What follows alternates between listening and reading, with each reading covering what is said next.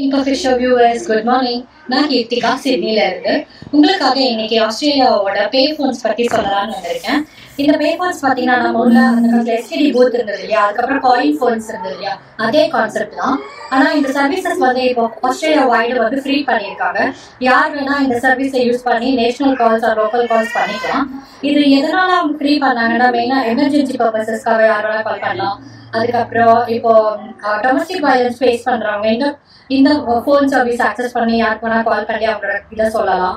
So இந்த மாதிரி பர்பஸஸ்க்காக இப்போ நேஷன் வைடாக ஃப்ரீ பண்ணியிருக்காங்க இது வந்துட்டு ஃபர்ஸ்ட் தௌசண்ட் எயிட் ஹண்ட்ரட் எயிட்டில ஸ்டார்ட் பண்ண சர்வீஸ் இது இப்போ ஃப்ரீ பண்ணியிருக்காங்க ஸோ அந்த நீடி பீப்புள்லாம் வந்துட்டு ஹெல்ப்ஃபுல்லாக இருக்கும் அப்படின்னு சொல்லிட்டு ஃப்ரீ பண்ணியிருக்காங்க இப்போ இன்னொரு விஷயம் நான் சொல்லணும்னு ஆசைப்பட்டேன் என்னன்னா இங்க வந்துட்டு நிறைய மக்கள் வந்துட்டு டாக் வந்து ஓன் பண்ணுவாங்க அது வந்து அவங்களோட செல்ல பிராணிகளாக வளர்த்துவாங்க ஸோ அவங்க வந்து வாக்கிங் கூட்டிட்டு போகும்போது அது வெளியில பப்ளிக் பிளேஸ்ல ஏதாவது அசிங்கம் பண்ணிடுச்சுன்னா அவங்க அதை உடனே க்ளீன் பண்ணி டிஸ்போஸ் பண்ணிடுவாங்க அது ஒரு நல்ல விஷயம் மக்கள் வந்துட்டு அவங்களே கூடவே கேரி பேக் எடுத்துட்டு போய் மக்கள் யூஸ் பண்ற இடத்த வந்து கிளீனா வச்சுக்கணும் அப்படின்னு சொல்லிட்டு அவங்க நினைக்கிறது வந்து ரொம்ப ரொம்ப ஒரு நல்ல விஷயம். Yeah that's all I wanted to share today thanks thank you so much Krithika sister நீங்கள் சிட்னிலேருந்து அனுப்பிச்ச அந்த தகவல் வந்து ரொம்ப பயனுள்ளதாக இருந்தது. ஆமா. இந்த மாதிரி நீங்களும் பயனுள்ள வீடியோக்களை நம்ம நண்பர்களோட நீங்க ஷேர் பண்ணி நினைச்சீங்கன்னா இம்பர்ஃபெக்ட் ஷோ அட்விட டாட் காம் இந்த மெயில் முகவரிக்கு அனுப்பிவிடுங்க. நிச்சயம் டெலிகாஸ்ட் பண்ண காத்திருக்கோம். இன்னும் பைப் லைன் நிறைய வீடியோஸ் இருக்கு வார வாரம் ஒவ்வொன்றா நம்ம வந்து டெலிகாஸ்ட் பண்ணலாம். ஓகே. கேள்விகளை போயிடலாமா கணேசன் பொது சிவில் சட்டம் என்றால் என்னன்னு வந்து கேட்டிருக்காரு. ஆக்சுவலி இதை போன வாரம் பத்தி நம்ம தொடர்ந்து பேசிக்கிட்டு இருந்தோம். மத்திய பிரதேசத்துல திருப்பி இந்த யூசிசி பத்தி பேசினார் யூனிஃபார்ம் சிவில் கோடை பத்தி பிரதமர் மோடி பேசினது ஆல் ஓவர் இந்தியா ஒரு டாக்காவே மாறி இருக்கு இந்த கோடை பத்தி பார்க்கறதுக்கு முன்னாடி இந்தியாவை பத்தி நம்ம வந்து புரிஞ்சுப்போம். இந்தியாவுல பெரும்பான்மையான மக்கள் வந்து இந்து மக்கள் தான் சிறுபான்மையினர் யாரை குறிப்பிடுறாங்கன்னா கிறிஸ்தவர்கள் இஸ்லாமியர்கள் பௌத்தர்கள் சமணர்கள் சீக்கியர்கள் பார்சி இனத்தர்கள் வந்து சிறுபான்மையினர் அப்படின்னு குறிப்பிடுறாங்க. இப்ப இந்து கிறிஸ்டியன் இஸ்லாமியர்கள் இவங்க மூணு பேருக்குமே திருமணம் சொத்து விவாகரத்து போன்ற சில சட்டத்திட்டம் எல்லாமே தனித்தனி சட்டங்களா இருக்கான். அதனால நிர்வாக வசதியில சில இடையூறுகள் இருக்குன்னு சொல்லிட்டு மத்திய அரசு நினைக்கிறாங்க. இதெல்லாம் தான் ஒன்னாக்கி எல்லாத்துக்கும் ஒரே மாதிரி சட்டம் இருக்கணும்னு சொல்லிட்டு தான் இந்த சட்டத்தை கொண்டு வரணும்னு நினைக்கிறாங்க. பொது சிவில் சட்டத்தை வந்து கொண்டு வரணும்னு வந்து நினைக்கிறாங்க. மக்கள்கிட்ட வந்து ஒற்றுமை உண்டாக்குறதுக்காக பொதுவான சட்டங்கள் இருக்கணும்னு சொல்லிட்டு அரசியலமைப்பு சட்டம் நாற்பத்தி நாலாவது பிரிவு வந்து வலியுறுத்துதான். அந்த நாற்பத்தி நாலாவது பிரிவை மேற்கோள் காட்டி தான் பிஜேபி கவர்மெண்ட் இதை கொண்டு வரணும் அப்படின்னு வந்து எல்லா இடங்களையும் பேசிக்கிட்டு இருக்காங்க. இப்ப கோவா குஜராத் உத்தரப்பிரதேசத்துல இவங்க ஆண்டுகிட்டு இருக்காங்க. பிஜேபி ஆண்டுகிட்டு இருக்காங்க. அங்க வந்து அமல்படுத்துறதுக்கான நடவடிக்கையை வந்து அவங்க எடுத்துக்கிட்டு இருக்காங்க. ஆனா காங்கிரஸ் தரப்புல என்ன சொல்றாங்கன்னா சிறுபான்மையினர் மக்கள் என்ன சொல்றாங்கன்னா இவங்களோட உரிமைகளை பாதி இவங்களுடைய நலன்களை எல்லாம் பாதி கொண்டு வரக்கூடாதுன்னு சொல்லிட்டு அவங்க வந்து சொல்லிட்டு இருக்காங்க. சரி ஓகே இப்போ வந்து மழைக்கால கூட்டத்தொடர் ஆரம்பிக்க போறாங்க. ஜூலை மூன்றாவது வாரத்துல இருந்து இப்போ லோக்சபால நல்ல மெஜாரிட்டி இருக்கு. ராஜ்யசபால இவங்களுக்கு மெஜாரிட்டி தேவை. ராஜ்யசபால மெஜாரிட்டி ஜெயிச்சா மட்டும்தான் இவங்களால வந்து அந்த சட்டத்தை அமல்படுத்த பாஸ் பண்ண வந்து முடியும். ராஜ்யசபால மொத்தம் இருநூத்தி நாற்பத்தஞ்சு சீட்டு. இப்போ எவ்வளவு பேர் இருக்காங்கன்னா இருநூத்தி முப்பத்தேழு பேர் இருக்காங்க. இப்ப இந்த பில் பாஸ் ஆகணும்னா நூத்தி பத்தொன்பது பேருக்கு மேல ஆதரவு வந்து தெரிவிச்சிருக்கணும். பிஜேபியில தொண்ணூத்தி மூணு பேர் இருக்காங்க. ஏடிஎம்கேல நாலு இதர கட்சிகள் வந்து ஒரு ஏழு இருக்கு. பாக்குறப்ப நூத்தி நாலு தான் வருது. இன்னும் பதினஞ்சு வந்து அவங்களுக்கு இடிக்குது. நூத்தி பத்தொன்பது வந்து தேவை. இப்ப என்னன்னா ஜூலை இரு ஜூலை இருபத்தஞ்சுல ஒரு பத்து லோக்சபா வந்து காலியாகுது ராஜ்யசபா வந்து காலியாகுது. அதுக்கு தேர்தல் நடத்தவும் வந்து தேர்தல் ஆணையம் முயற்சியில் இருக்காங்க அப்படிங்கிற பட்சத்துல டேலி பண்ண முடியுமாங்கிறத யோசிச்சுட்டு இருக்காங்க. ஓஹோ பத்து இன்னொரு அஞ்சு தேவைப்படும். இல்ல பத்துமே வந்து எல்லாமே பிஜேபி வரப்போறதும் கிடையாது. மூணு வந்து திரிணாமுல் காங்கிரஸ் இருக்கு அந்த மாதிரி பிச்சு பிச்சு தான் இருக்கு. ஓகே அதே நேரத்துல ஆம் ஆத்மி வந்து நாங்க சப்போர்ட் பண்ணுவோங்கிற மாதிரி சொல்லியிருக்காங்க. ஆமா ஆம் ஆத்மி கூட ஏழு தான் இருக்காங்க டெல்லியில மூணு பஞ்சாப்ல வந்து நாலு ஏழு. எவ்வளவுதான் ஷார்டேஜ் தான் இருக்கு ராஜ்யசபால. ஓகே. லோக்சபால ஃபுல் மெஜாரிட்டி பட் பார்ப்போம் இது வந்து அவங்க எலெக்ஷன் நடத்துல கொண்டு வரணும் ஒரு முயற்சி தான் இருக்காங்க. பேசுனது அப்படிதான் சொல்றாங்க. ஆமா அவங்க பாஜக வந்து இதுல தீவிரமா இருக்காங்க. எதிர்க்கட்சிகள் வந்து எதிர்த்துக்கிட்டு இருக்காங்க. வெயிட் பண்ணி தான் பார்க்கணும். மைவே அப்படிங்கிற அக்கௌண்ட்ல இருந்து கேள்வி கனகசபை கனகசபைன்னு சொல்றாங்களே அப்படின்னா என்னங்கிற கேள்வி வந்து எழுப்பியிருக்காங்க. ம். மக்கள் நின்று வழிபடக்கூடிய அந்த இடத்துல தான் கனக சபைன்னு வந்து குறிப்பிடுறாங்க. கனகம் அப்படின்னா தங்கம்னு ஒரு பொருளும் இருக்கான் ஓகே. அந்த இடத்துக்கு மேற்கூரை வந்து தங்கத்தினால் ஆனது அப்படிங்கிறாங்க அதனால அந்த இடத்த வந்து கனக சபை சபையினரால் ஒன்று கூடி நின்று ஒரு ஆமா. ஒன்று கூடுற இடம் வந்து சபை. சபைன்னு வந்து குறிப்பிடுவாங்க. அதுதான் தங்கம். தங்கம். அதான் கனக சபை அப்படின்னு வந்து குறிப்பிடுறாங்க. இப்ப வந்து கனக சபை நின்று சாமி தரிசனம் செய்யலாம்னு சொல்லிட்டு தமிழ்நாடு அரசாங்கம் ஒரு ஜியோவே வந்து ரிலீஸ் பண்ணாங்க. ரெண்டாயிரத்தி இருபத்தி ரெண்டு மே பதினேழாம் தேதி. சிதம்பரம் அந்த நடராஜர் கோயில்ல. இப்போ வந்து எதிர்த்து ஒரு புதுநல வழக்கு வந்து போட்டிருக்காங்க. கனக சபையில ஒரு ஏழுல இருந்து பத்து பேர் தான் நிற்க முடியும். டெய்லியும் ஆயிரக்கணக்கான மக்கள் வந்து நின்னாங்கன்னா டேமேஜ் ஏற்படும். இன்னொன்று வந்து அந்த பூஜை செய்யறவங்களுக்கும் நிறைய சிரமங்கள்லாம் இருக்குன்னு சொல்லிட்டு இன்னொரு ஆல்ரெடி பல இது பிரச்சனை போன வாரம் கனக சபை வச்சு ஏகப்பட்ட பிரச்சனை. இப்போ பொதுவழக்கு வேற உயர்நீதிமன்றத்துல போட்டிருக்காங்க. ம், ம். சரி அந்த வழக்குல என்ன தீர்ப்பு வருதுன்னு பார்ப்போம். கோயம்புத்தூர்ல இருந்து ஆண்டனி ராஜ் அப்படிங்கிற நேர் வந்து ஒரு விஷயம் கேட்டிருக்காரு. இந்த ஒற்றை வேட்பாளர் அப்படின்னு எதிர்க்கட்சிகள்லாம் பேசுறாங்களே அப்படின்னா என்ன? அதாவது அந்த பொது வேட்பாளர் பத்தி கேட்டிருக்காரு. சில நாட்களுக்கு முன்னாடி வந்து காங்கிரஸோட மூத்த தலைவர் ப. சிதம்பரம் என்ன சொன்னார்னா பாஜகவை நம்ம வீழ்த்தணும்னா ஒரு நானூத்தம்பது தொகுதிகளில் வந்து பொது வேட்பாளரை எதிர்க்கட்சிகள்லாம் சேர்ந்து நிறுத்த ஒத்துக்கணும். அப்படிங்கிற மாதிரி பேசியிருந்தாரு. ரொம்ப அதிகம். ஆமா. அதுக்கு வந்து சஞ்சய் ராவத் உள்ளிட்ட பல தேசிய தலைவர்கள் வந்து ஓகே பண்ணலாம் அப்படின்னு தான் சொல்லிட்டு இருந்தாங்க. இது என்ன பொது வேட்பாளர் அப்படின்னா இப்போ நம்ம தமிழ்நாட்டை எடுத்துக்கிறோம்னு வச்சுக்கோங்களேன். இங்கே சட்டமன்ற தேர்தலில் காங்கிரஸும் திமுகவும் கூட்டணியில் இருந்தாங்க. கூட்டணியில் இருந்ததுனால இப்போ சிவகங்கை தொகுதி காங்கிரஸுக்குன்னு ஒதுக்கிட்டா அங்கே திமுக நிற்காது அப்படிதானே அர்த்தம். அந்த மாதிரி தான் வந்து இந்தியா ஃபுல்லாக நம்ம எதிர்க்கட்சிகள்லாம் ஒற்றுமையாக இருந்து அந்த தொகுதியில யாரு ஸ்ட்ராங்கோ அவங்க மட்டும்தான் நிக்கணும் மத்தவங்க நிக்க கூடாது அப்படிங்கிற கான்செப்ட்ல தான் அவர் சொல்லியிருந்தாரு. இதை நம்ம இப்போ எடுத்துக்கிட்டோம்னா இப்போ ஏதாவது ஒரு மாநிலம் ராஜஸ்தான் எடுத்துக்கிட்டோம்னா இங்கே காங்கிரஸ் தான் இப்போ ஆட்சியில் இருக்காங்க எதிர்கட்சியா பிஜேபி இருக்கு. ஸோ பிஜேபியை எதிர்க்கிற சில கட்சிகள்னு அங்கே ஏதாவது இருக்கும்னு வச்சுக்கோங்களேன் அவங்கெல்லாம் வந்து ஒன்று சேர்த்துக்கணும் காங்கிரஸ் ஆம் ஆத்மி.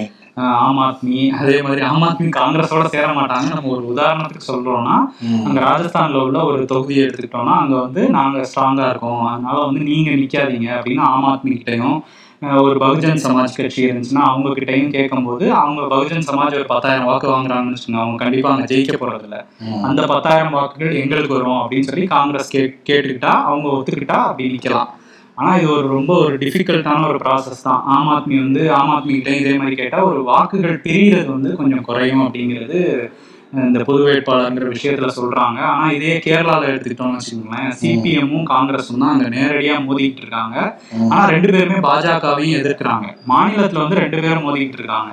இப்ப அவங்கள்ட்ட போய் நாங்க ஸ்ட்ராங் அப்படின்னா சிபிஎம் விட்டு கொடுக்க மாட்டாங்க. அதே மாதிரி காங்கிரஸும் விட்டு கொடுக்க தயாரா இருக்க மாட்டாங்க. அப்படியான இடங்கள்லயும் ரொம்ப கஷ்டம்தான். ஆஹ் இதே மாதிரி கேரளாவில் வந்து இப்போ சிபிஎம் பிடிக்காதவங்க வந்து காங்கிரஸ்க்கு ஓட்டு போட்டுட்டு இருப்பாங்க. காங்கிரஸை பிடிக்காதவங்க சிபிஎம் ஓட்டு போட்டுட்டு இருப்பாங்க ஒரு இடத்துல பொது வேட்பாளர் நிறுத்துறாங்க அப்படின்னா அங்க சிபிஎம் பிடிக்காதவங்க வந்து காங்கிரஸ் வேட்பாளர் நிற்கும் போது யாருக்கு ஓட்டு போடுவாங்க? பிஜேபிக்கு ஓட்டு போடுவாங்க. அது அவங்களுக்கே சாதகமாயிடும் அப்படின்னு ஒரு விஷயம் சொல்றாங்க.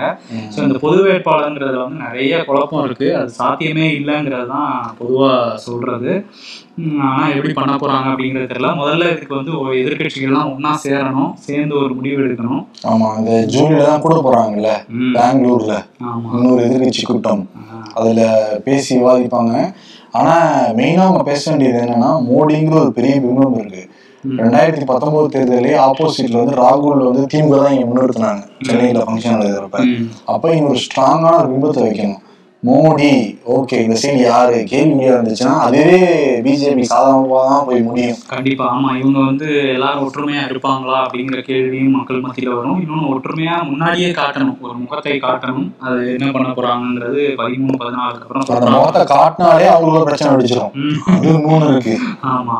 அதனால எல்லா கட்சியும் ஏத்துக்கிற மாதிரி ஒரு முகத்தை வேற காட்ட வேண்டியது இருக்கு. கார்கே முன்னிறுத்தினாங்கன்னா எல்லாரும் எடுத்துப்பாங்கல்ல ஆமா ஓரளவு ஏத்துக்கக்கூடிய ஒரு முகமா தான் வாய்ப்பு இருக்கு. நிதிஷ் ஏத்துக்க வாய்ப்பு இருக்கு. இங்க ஸ்டாலின் நிச்சயம் ஏத்துப்பாங்க ம். ராகுல் காந்தி ஏத்துப்பாங்க ஏதாவது வாய்ப்பு இருக்கா? இருக்கு. ஆனா அதுலயும் பிரச்சனைகள் பண்ணதான் காத்திருப்பாங்க. சரி பார்ப்போம் என்ன நடக்குதுன்ட்டு. இம்ரான்ங்கிற நேர் வந்து இரவு மட்டும் இனிமே அதிகம் மின் கட்டணமா? ஏதோ இருபது சதவீதம் அதிகம்லாம் சொல்றாங்களே அதை பத்தி டீட்டெயிலா சொல்லுங்க அப்படின்னு சொல்லியிருக்காங்க.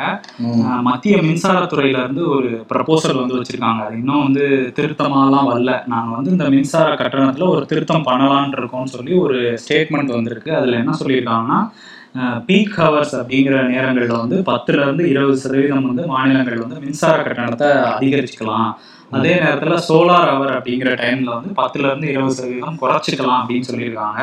இந்த பீக் ஹவர் அப்படிங்கிறது அதிக மின் பயன்பாடு எப்போ இருக்கோ அதான் பீக் ஹவர் பொதுவாக என்ன சொல்றாங்கன்னா காலையில் ஆறு டு பத்து சாயந்தரம் ஆறு டு பத்து. இதுதான் பீக் ஹவர்ஸாக இருக்குது இந்த நேரத்துலலாம் வந்து அதிகமாக வந்து யூசேஜ் இருக்குது அப்படின்னு சொல்கிறாங்க சோலார் ஹவர்ஸ்ங்கிறது இந்த இதுக்கு இடைப்பட்டு இருக்கிற அந்த பகல் நேரம் எட்டு மணி நேரம். அதான் சோலார் ஹவர்ஸ் ஸோ இந்த சோலார் ஹவர்ஸில் பத்து டு இருபது சதவீதம் குறைக்கிறாங்க. அந்த பீக் ஹவர்ஸில் பத்து டு இருபது சதவீதம் வந்து அதிகரிக்கிறாங்க அப்படின்னு வச்சுக்கிட்டோம்னா பொதுவாகவே மின் கட்டணங்கிறது வந்து எல்லா வீடுகளுக்கும் கூட தான் வரும்.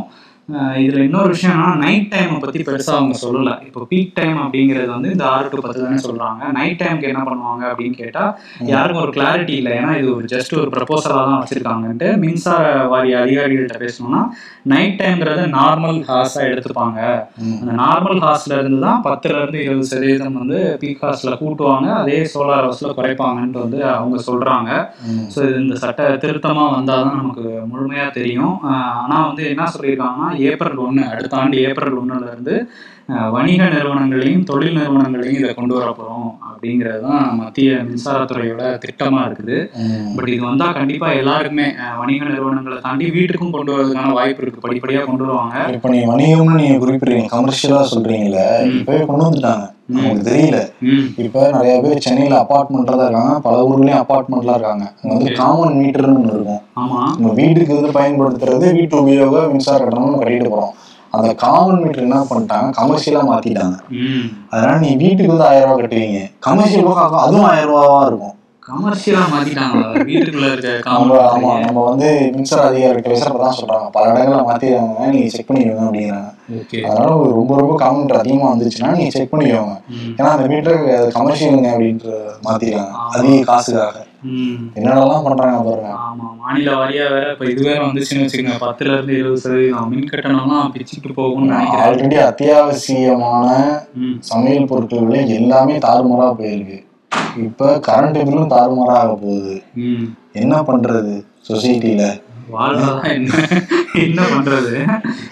சரி இது வந்து இப்போதைக்கு வந்து நாங்க வணிக நிறுவனங்கள்லாம் சொல்லியிருக்கோம். வீட்டுக்கெல்லாம் பாதிக்காதுன்னு சொல்றாங்க. இப்படிதான் வீட்டுல சொன்னாங்க. ஒரு செக் வச்சாங்க பாத்தீங்களா இல்லையா?